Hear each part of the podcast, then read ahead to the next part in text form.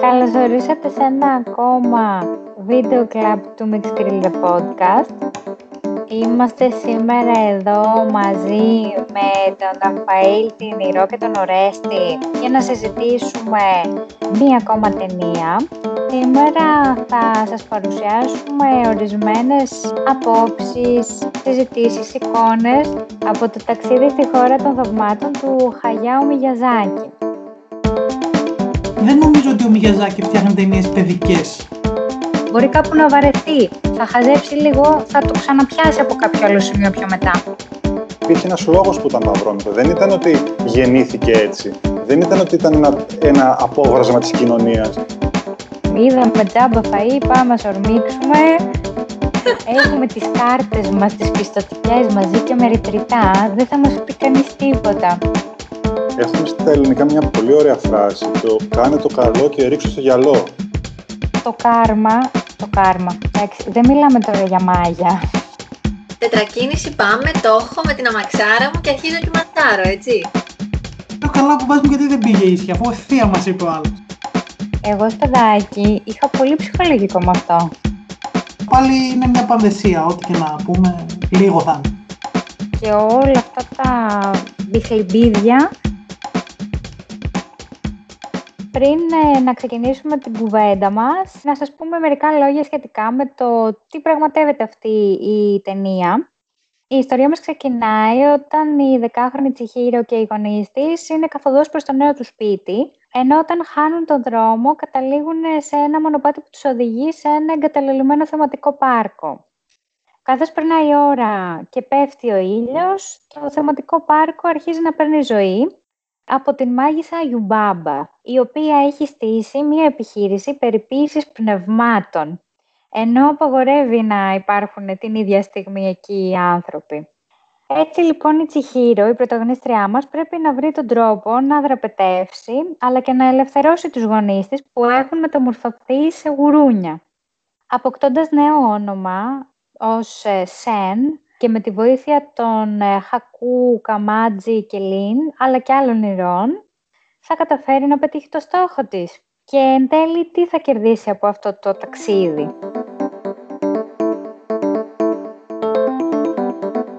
Για πείτε. Πρόκειται ξεκάθαρα για την πιο δημοφιλή ταινία άνιμε, τουλάχιστον στη Δύση. Είναι μια ταινία που έχει βραβευτεί κιόλας με το Oscar καλύτερο animation το 2003 μπορούμε να δούμε, κατά τη γνώμη μου, αρκετούς λόγους για τους οποίους είναι η συγκεκριμένη ταινία δημοφιλής στην Δύση και έχει να κάνει, κατά τη γνώμη μου, με το γεγονός ότι μπλέκει με ενδιαφέροντα τρόπο, ορισμένες φορές υπερβολικά μπλεγμένο, αλλά ουσιαστικό εν τέλει, θέματα και πράγματα από την Ιαπωνέζικη παράδοση με την δυτική αντίληψη. Πολλές φορές για εμάς τους Δυτικούς η κουλτούρα της ΑΠΟ Ανατολής μας φαίνεται εξωτική όταν την κοιτάμε ως ε, τουρίστες ή απρόσωπη, άγνωστη, ε, ανεξερεύνητη, αχανής αν τη βλέπουμε ως ε, κοινωνία, ως πολίτες, αν προσπαθούμε να προσεγγίζουμε έργα τέχνης, λογοτεχνία για παράδειγμα ή, ή ακόμα γλυπτική, ξυλογλυπτική, οτιδήποτε, οποιαδήποτε μορφή τέχνης. Σε συγκεκριμένο έργο, ο Μιαζάκη εντάσσει πάρα πολλά στοιχεία από την ε, δυτική παράδοση και σκέψη. Ουσιαστικά τα περνάει από το φίλτρο της Ιαπωνέζικης κουλτούρας και τα σερβίρει στο δυτικό θεατή, θεωρώ περισσότερο, παρά στο ε, Ιαπωνέζικο κοινό. Και μέσα από αυτό το φίλτρο βγαίνουν ε, θέματα και μπορούν να ξεκινήσουν συζητήσεις για ένα μεγάλο φάσμα της κοινωνικής ζωής, από το πολύ προφανές που είναι το ταξίδι της ενηλικίωσης της ε, Τσιχύρο, έως ε, πράγματα διαχρονικά που έχουν να κάνουν για τον τρόπο που βλέπει ο άνθρωπος και μεταχειρίζεται τη φύση, την σύγκρουση των γενεών, για παράδειγμα, το, την κόντρα ανάμεσα στους γονείς και το παιδί εν προκειμένου, και τους, ε, τους απρόσμενους συμμάχους που μπορεί να βρει ο καθένας στο ταξίδι που μπορεί να είναι όντα τα οποία δεν περίμενες ότι θα σου σταθούν συμπαραστάτες. Είναι μια ταινία η οποία αν και δύο ώρες για μένα θα έπρεπε να είναι και λίγο περισσότερο για να μπορέσουμε να δούμε ξεκάθαρα μερικά από τα πράγματα που συμβαίνουν εκεί. Θεωρώ δηλαδή ότι ο Μιγιζάκη έχει κάνει μια εξαιρετική δουλειά σίγουρα, αλλά διαβάζοντας τα δικά του λόγια, ότι καθώς ξεκινάει μια ταινία να την φτιάχνει και να την σχεδιάζει, γιατί μιλάμε για animation εδώ, δεν έχει στο μυαλό του το τέλος και όλο το σενάριο. Και νομίζω ότι αυτό σε κάποια σημεία προκύπτει. Δηλαδή ότι εκείνος θεωρεί ότι η ταινία τον πηγαίνει. Γι' αυτό λοιπόν και σε κάποια σημεία νομίζω ότι είναι μπλεγμένη, θα ήθελα λίγο παραπάνω να μείνουμε σε κάποια πράγματα, μπαίνουν πολλοί ήρωες, πολλοί χαρακτήρες, βαθιά νοήματα. Οπότε βλέποντά την, αν και είναι μια ταινία που μου αρέσει, σκέφτομαι αν θα μπορεί να την καταλάβει ένα παιδί. Δηλαδή αν είναι σαφής και δεν θα το τρομάξει ή θα του κρατήσει το ενδιαφέρον. Επειδή εγώ την έχω δει και τις δύο φορές ως, ως μεγάλη, θα ήθελα να, να μάθω αν τα παιδιά μπορούν να την συλλάβουν ή και σε ποιο βαθμό και αν τα κρατάει.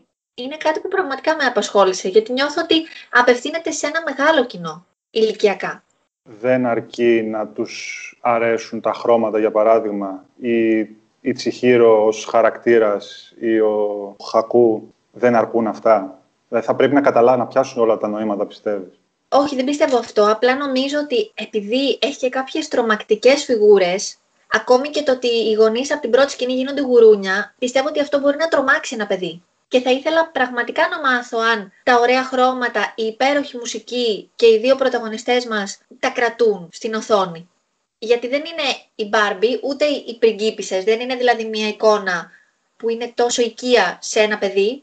Όσο έβλεπα την ταινία, είχα και εγώ την ίδια πορεία που έχει η Ρο. Αν η συγκεκριμένη ταινία προορίζεται για παιδιά, μετά σκέφτηκα ακριβώς αυτό που είπε ο Ρέστης, ότι ένα παιδί ίσως δεν χρειάζεται να καταλάβει κανένα νόημα και να δει απλά τα χρωματάκια και τη μουσικούλα. Αλλά η συγκεκριμένη ταινία μου φάνηκε γλυκά, σε εισαγωγικά, σκοτεινή. Δύσκολα ένα παιδί θα άρεσε σε ένα παιδί μια, αυτή η ταινία. Γιατί δεν είναι μόνο το, η σκοτεινιά ή τα νόηματα, είναι και πράγματα που το, θα το τρόμαζαν πέραν από το, τα γουρούνια που είπε η Ρο. Για παράδειγμα, όταν ήρθε αυτό το «ον» που μύριζε άσχημα, υπήρχαν φάσεις που κάποια όντα κάνανε μετό ή κάτι αντίστοιχο, ε, δεν νομίζω ότι ένα παιδάκι θα, θα το ήθελε αυτό να το δει τόσο έντονα. Και θα βασιστώ και λίγο στον πολύ λανθασμένο ελληνικό τίτλο, το «Ταξίδι στη χώρα των θαυμάτων», ποιο νομίζω είναι. Χρησιμοποιήθηκε μαρκετίστικα για να προσελκύσει παιδιά με πολύ λανθασμένο τρόπο. Επειδή έχω δει και άλλες ταινίες του Μιγιαζάκη, αρκετές από αυτές θεωρώ ότι δεν προορίζονται για παιδιά. Για παράδειγμα, η πιο πρόσφατη του ταινία, The Wind Rises, του 2013, αναφέρεται σε έναν σχεδιαστή αεροπλάνων του Β' Παγκοσμίου Πολέμου Ιάπωνα. Κανένα ενδιαφέρον για τα παιδιά. Ναι, μπορεί να δουν τα αεροπλάνα και να πούν τι ωραία αεροπλάνα, αλλά μέσα στην ταινία έχει και πόλεμο, να το πω έτσι.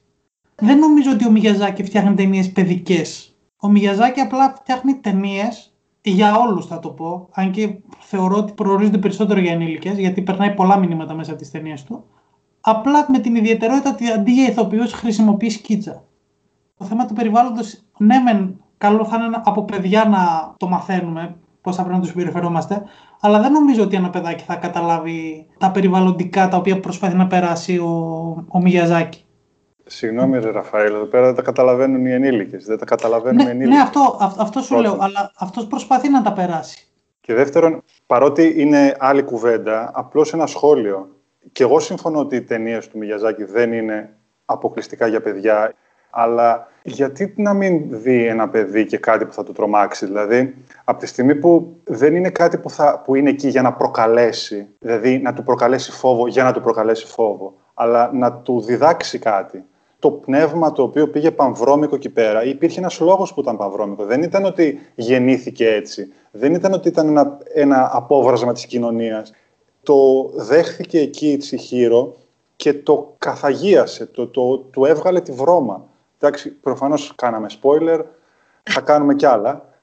Ναι. Αλλά θέλω να πω ότι και στην κουλτούρα της δύσης είναι το ότι τα παιδιά περνάνε μέσα από μια διαδικασία στην οποία θα, και θα τρομάξουν και θα στεναχωρηθούν και θα χάσει, ξέρω εγώ, ο Νέμο τη μαμά του και θα πεθάνει του Σύμπα ο μπαμπάς του. Θα περάσουν από αυτά τα πράγματα. Ναι, αλλά επειδή έδωσες δύο παραδείγματα, πώς προσπαθεί να τα περάσει η Δύση στα παιδιά με τη Disney και πώς τα περνάει ο Ιάπωνας δημιουργός στην προκειμένη. που είναι αρκετά πιο ίσως βίαιο, να το πω έτσι. Εγώ παρακολουθώντας την ταινία δεν αναρωτήθηκα καθόλου για το αν απευθύνεται σε παιδιά ή όχι, γιατί με συνεπήρε πάρα πολύ και δεν μου πέρασε καν από το μυαλό. Τώρα, okay, σεβαστό, αλλά νομίζω ότι συμφωνώ περισσότερο με τον Ορέστη. Έχουμε δημιουργήσει αυτή την ανάγκη στα παιδιά να βλέπουν μόνο τα ευχάριστα και μόνο πριγκίπισσες και Barbie, δυστυχώς. Και ίσως είναι μια καλή ευκαιρία να τα βγάλουμε λίγο από αυτή τη λούπα. Να μαθαίνουν από μικρά με έναν ωραίο τρόπο. Εγώ δεν το βρήκα τρομακτικό. Δεν βρήκα κάτι τρομακτικό που θα τρόμαζε τα παιδιά. Δεν θα το δείξει στο πεντάχρονο, ούτε στο εφτάχρονο. Ένα παιδί 9-10 χρονών όμως μπορεί να το παρακολουθήσει, να αντιληφθεί την ροή των γεγονότων, την υπόθεση. Μπορεί κάπου να βαρεθεί. Θα χαζέψει λίγο, θα το ξαναπιάσει από κάποιο άλλο σημείο πιο μετά. Τα παιδιά δεν είναι χαζά. Μπορούν να αντιληφθούν το καλό και το κακό που είναι τα πιο βασικά πράγματα.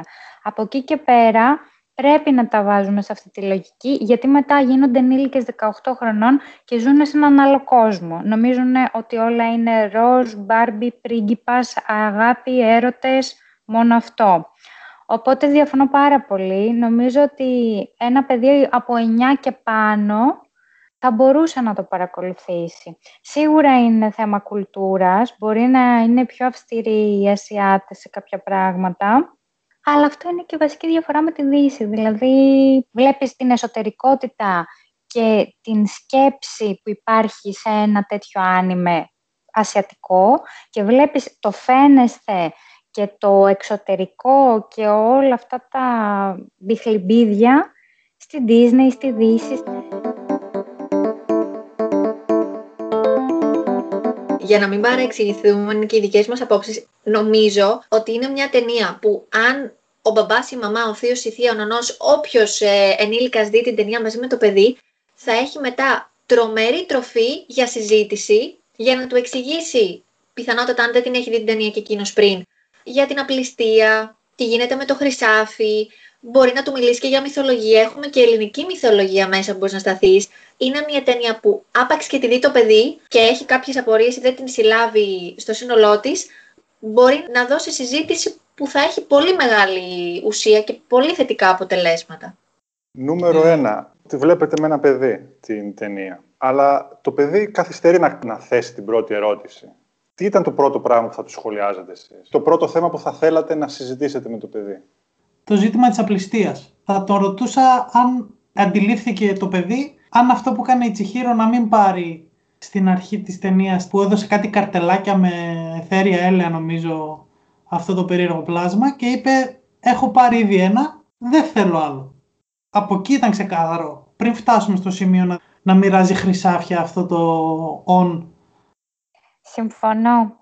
Σε αυτό που λέει ο Ραφαήλ προσθέτω την αντίθεση της Τσιχύρο με τους γονείς της, οι οποίοι ήταν, είδαμε τζάμπα φαΐ, πάμε να σορμίξουμε, έχουμε τις κάρτες μας, τις πιστοτικές μαζί και μεριτριτά, δεν θα μας πει κανείς τίποτα. Είναι πολύ εμφανής η αντίθεση. Το είναι ένας από τους συμβολισμούς που μου άρεσε πάρα πολύ έχει επηρεαστεί από την Ιαπωνία, αλλά είναι κάτι που έχουμε ζήσει παγκοσμίως. Οι baby boomers πώς μεγάλωσαν σε μια ευμάρεια οικονομική, με ανέσεις, είχαν ό,τι ήθελαν, ενώ εμείς, η επόμενη γενιά, ερχόμαστε αντιμέτωποι με μια απληστία, την οποία πρέπει να διαχειριστούμε και την οποία καλούμαστε και να αντιμετωπίσουμε, όχι απλώς να διαχειριστούμε. Αυτό θα ήταν ε, το πρώτο σημαντικό σημείο που αξίζει ένα παιδί να αντιληφθεί εδώ. Μου ήρθε και μια εικόνα από την, ε, από την αρχή της ταινίας, την οποία ίσως να αντιλαμβάνουμε τώρα. Οι γονείς της Τσιχύρο είχαν ευρωπαϊκό αυτοκίνητο. Και το λέω το ευρωπαϊκό αυτοκίνητο γιατί μας δείχνει τη μάρκα. Οπότε ίσως και αυτό να παίζει το ρόλο του στο θέμα Δύσης Ανατολής. Ε, γερμανικό τώρα, το, ναι, ναι, ναι, το σκέφτηκα τώρα. Ενώ μέχρι και τη στιγμή σκέφτομαι γιατί έχει Audi; Τετρακίνηση πάμε, το έχω με την αμαξάρα μου και αρχίζω και ματσάρω, έτσι. Γενικότερα μου θύμισε Έλληνα μπαμπά το συγκεκριμένο παιδί από τη δεκαετία του 90 ότι το αμάξι δεν κολώνει πουθενά. Έχω τα λεφτά στην τσέπη, θα φάμε, θα περάσουμε ωραία, δεν μανιάζει τίποτα.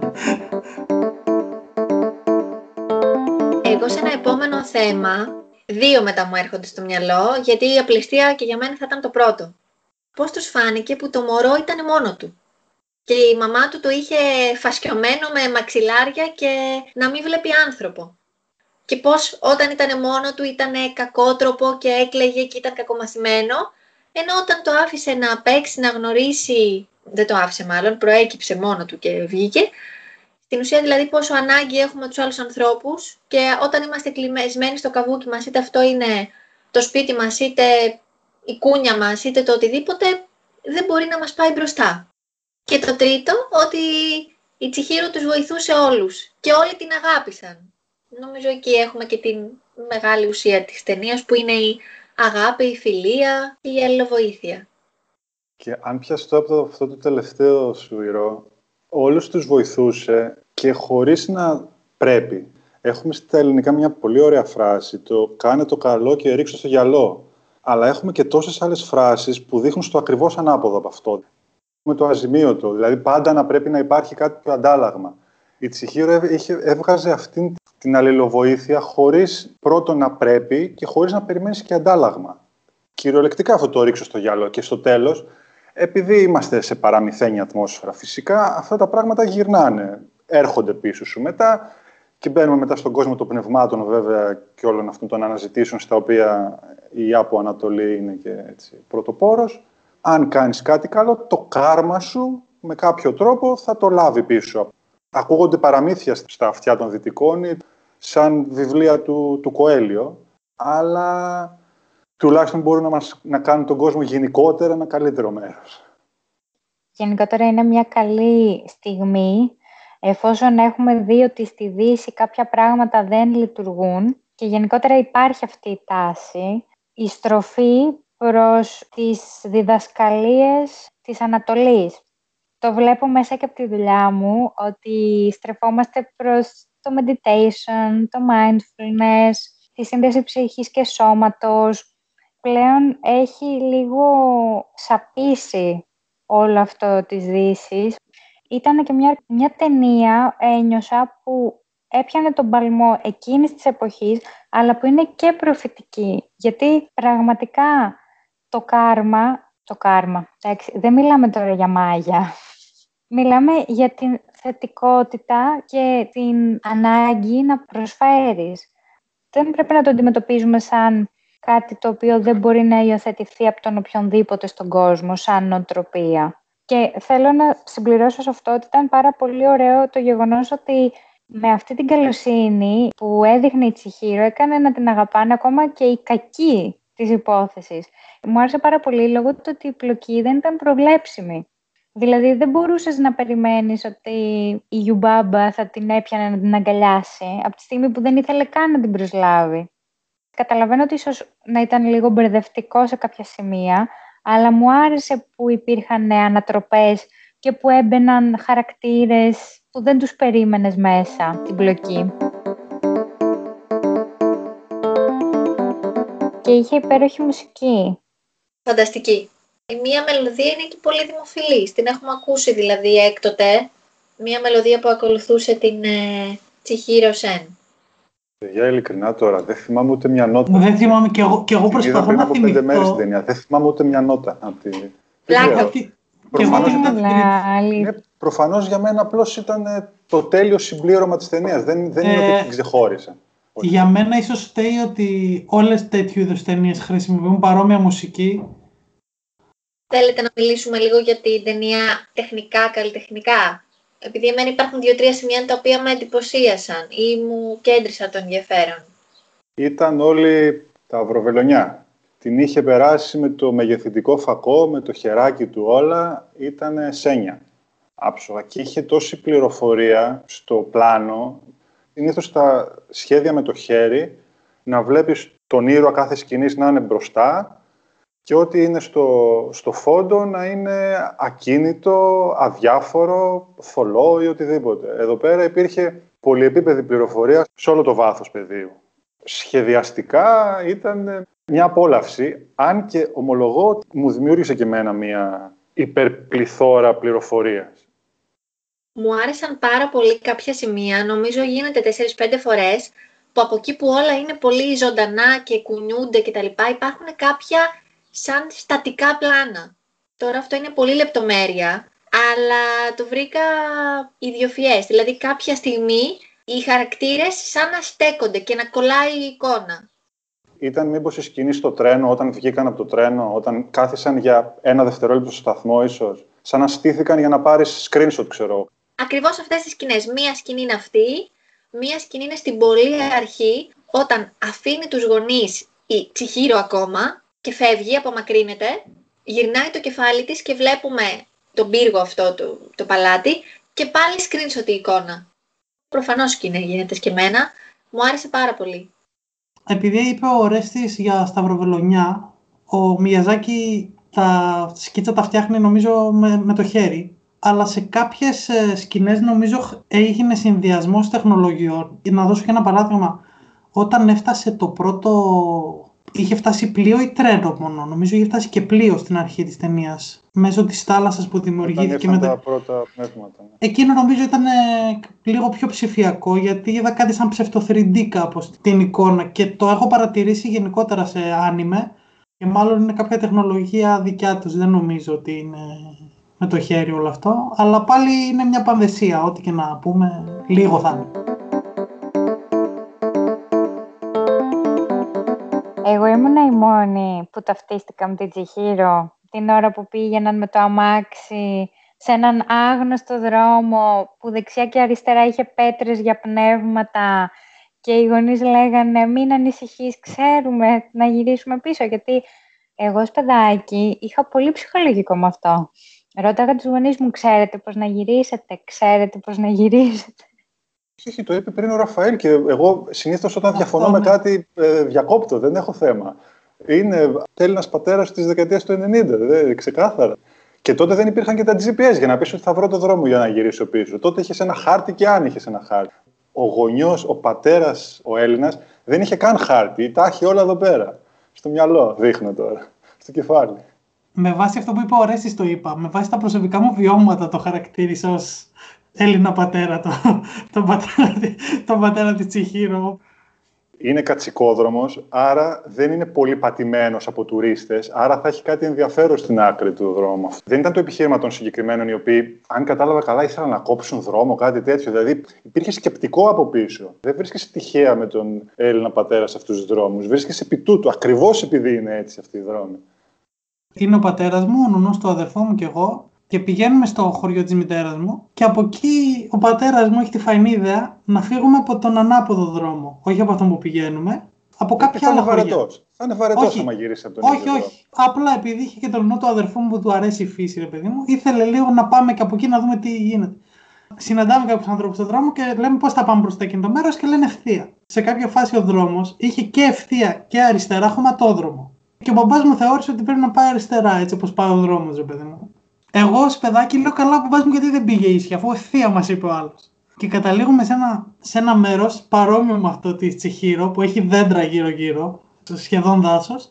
Έχει ένα στενό δρομάκι το οποίο έχει χόρτα ένα μέτρο, ενάμισο. Τότε είχαμε εμείς ένα τζιπάκι 4x4 ε, και ο πατέρας μου συνεχίζει. Εγώ, σαν μικρό παιδί, βλέπω το δρόμο να τελειώνει. Από μέσα μου λέω, Πού πάμε τώρα; Και σε κάποια φάση έχουμε φτάσει και το αμάξι είναι στις δύο ρόδες. Έχει κολλήσει στις δύο ρόδες. Ας πούμε. Από τη μια μεριά δεν πατάει το αυτοκίνητο. Ε, και τότε καταλάβα, κατάλαβε ο μπαμπάς μου και ο νόσταρχος μου ότι δεν πάει από εδώ, πάμε, πάμε πίσω. Το έκανα εικόνα την ώρα που τους έβλεπαν να πηγαίνουν από το χωματόδρομο γκαζώνοντας. Αυτή η ταινία ήταν βιωματική. Επειδή τους γονείς μου όταν ήμασταν πιο μικρές με την αδελφή μου δεν είχαμε κάνει πολλά road trips και γιατί τυχαίνει να έχουμε έτσι ένα εξοχικό σπίτι από την καταγωγή της μητέρας μου κοντά στην Αθήνα, άρα τα καλοκαίρια πηγαίναμε εκεί. Ή επειδή ο μπαμπάς ήταν ναυτικός, άρα ταξιδεύαμε με πλοίο, οπότε δεν είχαμε ανακαλύψει πολύ εμείς το δρόμο και ταξίδια με το αμάξι. Όμως, και θα τις βάλω να το ακούσουν εδώ τις φίλες μου, πριν δύο χρόνια πήγαμε στα Κύθυρα, κοριτσοπαρέα, και καταλήξαμε στη μέση του πουθενά, σε ένα βουνό, στον κρεμό και ήρθε και μας έσωσε η πυροσβεστική. Κυριολεκτικά ήρθε η πυροσβεστική του νησιού και μας τράβηξε με το αμάξι από ένα βουνό. Αυτό μου θύμισε. Είναι μια εμπειρία που τώρα τη λέμε και γελάμε, αλλά τότε δεν ήταν καθόλου αστείο. Και η φίλη μου η οδηγός η Μαρτίνα τα είδε όλα. Άλλη μια Ε. βιωματική στιγμή. Ε, Είδατε σημείο- αυτή την σημείο- ταινία τι μας φέρνει στο μυαλό. Να κλείσουμε με μια εικόνα. Ανυπομονώ, γιατί έχω δύο στο μυαλό και θέλω να δω ποια θα πει. Λοιπόν, αυτή η ταινία είχε πάρα πολλές εικόνες. Θα διαλέξω την εικόνα της μικρής Τσιχύρο που έχει κάτσει στο μπαλκόνι και παρακολουθεί ένα τρένο να περνάει σε ράγες που βρίσκονται πάνω στη θάλασσα. Ή πιο σωστά, ράγες που βρίσκονται κάτω από την επιφάνεια της θάλασσας και το τρένο περνάει πάνω από τη θάλασσα. Φανταστείτε το λίγο να είχατε ένα σπίτι με ένα μπαλκόνι που βλέπεις τη θάλασσα και από κάτω περνάει ένα τρένο. Έπεσα μέσα στην εικόνα. Μάλλον όχι. Ελένη, όπως σε ξέρω και σε αγαπώ, εγώ πίστευα πολύ, πόνταρα πολύ, την εικόνα με τα χάρτινα πουλιά. Α, και το δράκο, ε. Ναι, είναι ωραία εικόνα κι αυτή. Θα μπορούσε, θα μπορούσε. Πήγε σε στατική εικόνα και εγώ δεν το είχα. Μμμ. Τουλα- Γιατί μου είπες να κοιτάει τσιχύρο από πάνω. Στο μυαλό μου ήρθαν αυτά τα πουλιά που είπε η, η Ρο. Ενώ μας παρουσιάζει κάτι πολύ βίαιο, αυτά δεν ήταν πουλιά, αυτά ήταν μαγεμένα, κάτι μαγεμένο που σκότωνε εκείνη τη στιγμή τον δράκο. Αλλά μας παρουσιάζει κάτι τόσο βίαιο με απλά χαρτάκια, ρε παιδί. Μα όσο ήταν πάνω στον αέρα, φαινόταν σαν να χορεύουν μαζί. Δηλαδή, Κάτι ναι, ήταν σαν αντιλήφθηκες χορευτικό. ότι κάτι παίζει μόνο όταν, σε πλησία, μόνο όταν πλησίασε. Σαν χορευτικό Και το ήταν, ναι. Και να σας πω και μια εικόνα που με εντυπωσίασε. Η σκηνή που συναντάει η Τσιχύρο τη μάγισσα και με τον αέρα την τραβάει σε όλα τα δωμάτια και περνάνε και κλείνουν οι πόρτες πίσω της. Αριστουργηματικό έτσι, δεν ξέρω αν το έχετε εικόνα. Που περνάει τους διαδρόμους και έρχεται, έρχεται, έρχεται, έρχεται και την τραβάει έτσι. Στην πρώτη συνάντηση εννοείς. Ναι, όταν ναι. Ναι, ήταν wow. Πάντως, να πω λίγο για τη σκηνή της Ελένης, επειδή αναρωτήθηκε, μάλλον αν μπορούμε να σκεφτούμε ένα τρένο της Ράγες να περνάνε μέσα από τη θάλασσα στην Αθήνα. Έχουμε και ένα ποτάμι πάνω από το οποίο περνάει η Εθνική Οδός. Δηλαδή, δεν είναι και τόσο άκυρο να, να Ωραία. το σκεφτούμε. Δεν- Ο Κηφισός είναι ένα θαύμα. Σας ευχαριστούμε πάρα πολύ που μας ε, ακούσατε. Ευχόμαστε να παρακολουθήσετε την ταινία και να σας αρέσει ή τέλος πάντων να σας προβληματίσει και να σας δημιουργήσει σκέψεις, να σας δώσει τροφή για σκέψη όσο και σε εμάς. Και θα τα πούμε στο επόμενο Video Club, the podcast του Μαστρίλ. Γεια σας. Το έκανα κατά 99% ίδιο.